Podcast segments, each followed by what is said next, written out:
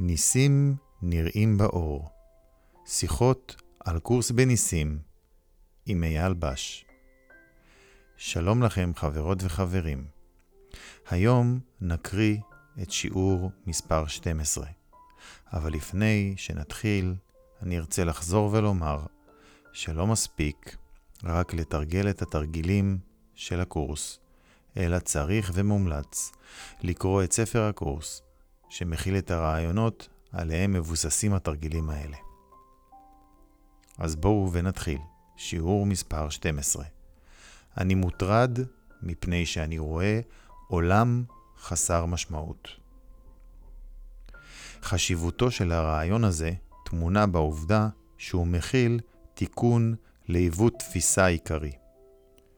אתה חושב שמה שמטריד אותך הוא עולם מפחיד, או עולם עצוב, או עולם אלים, או עולם מטורף.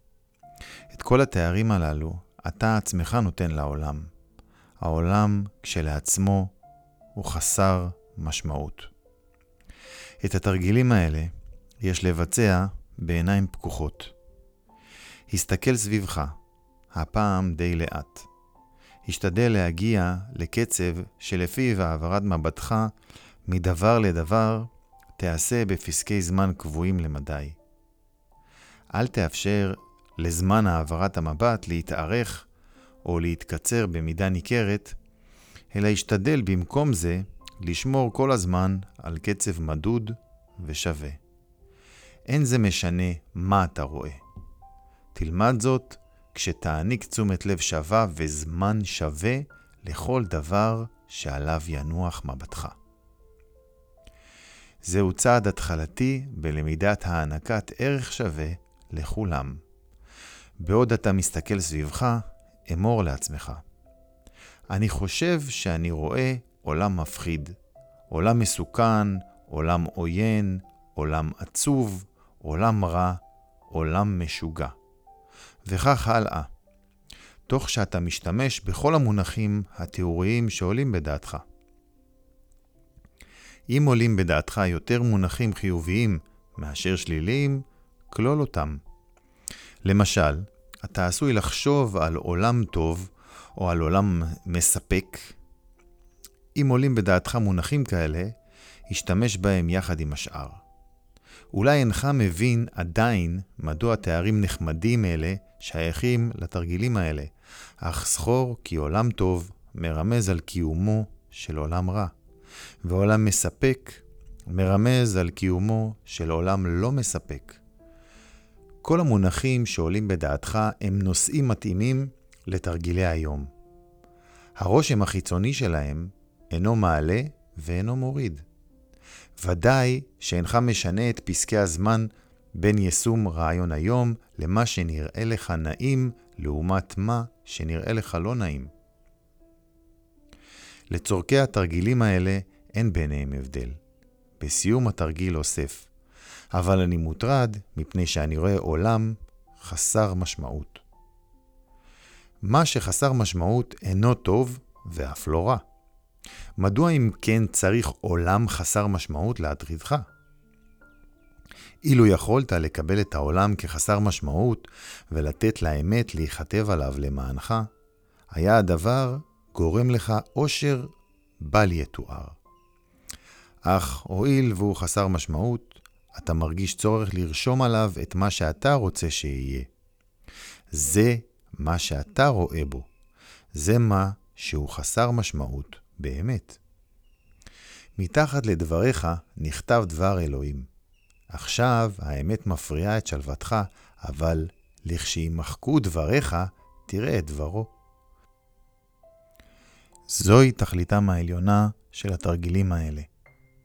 שלוש או ארבע פעמים יספיקו לתרגול רעיון היום.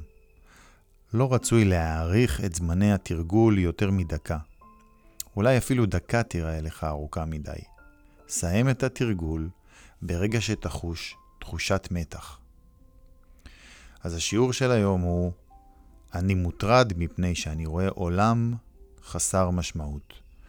וכמו שדיברנו בשיעורים הקודמים, גם הפעם, התרגיל של היום, לא מעלה ולא מוריד משום דבר שאותו אנחנו רואים. אנחנו מסתכלים על כל דבר, ולא משנה על מה נופלות עינינו, ומתייחסים אליו בדיוק באותו האופן, שהוא חסר משמעות, ואין דבר שיש לו משמעות גדולה יותר או קטנה יותר, אלא כולם אותו דבר. כמו שאמרנו, אם אנחנו מדמיינים לרגע שאנחנו צובעים את עצמנו ואת העולם בצבע תכלת, צבע שמיים, אז הכל נעלם בצבע הזה, ושום דבר לא יותר ולא פחות, לא מתחיל ולא נגמר.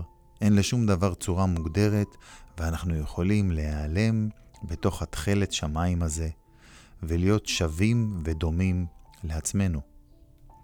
אז אני מוטרד מפני שאני רואה עולם חסר משמעות, אומר שהעולם הוא בעצם משהו אחר לחלוטין ממה שאני חושב עליו.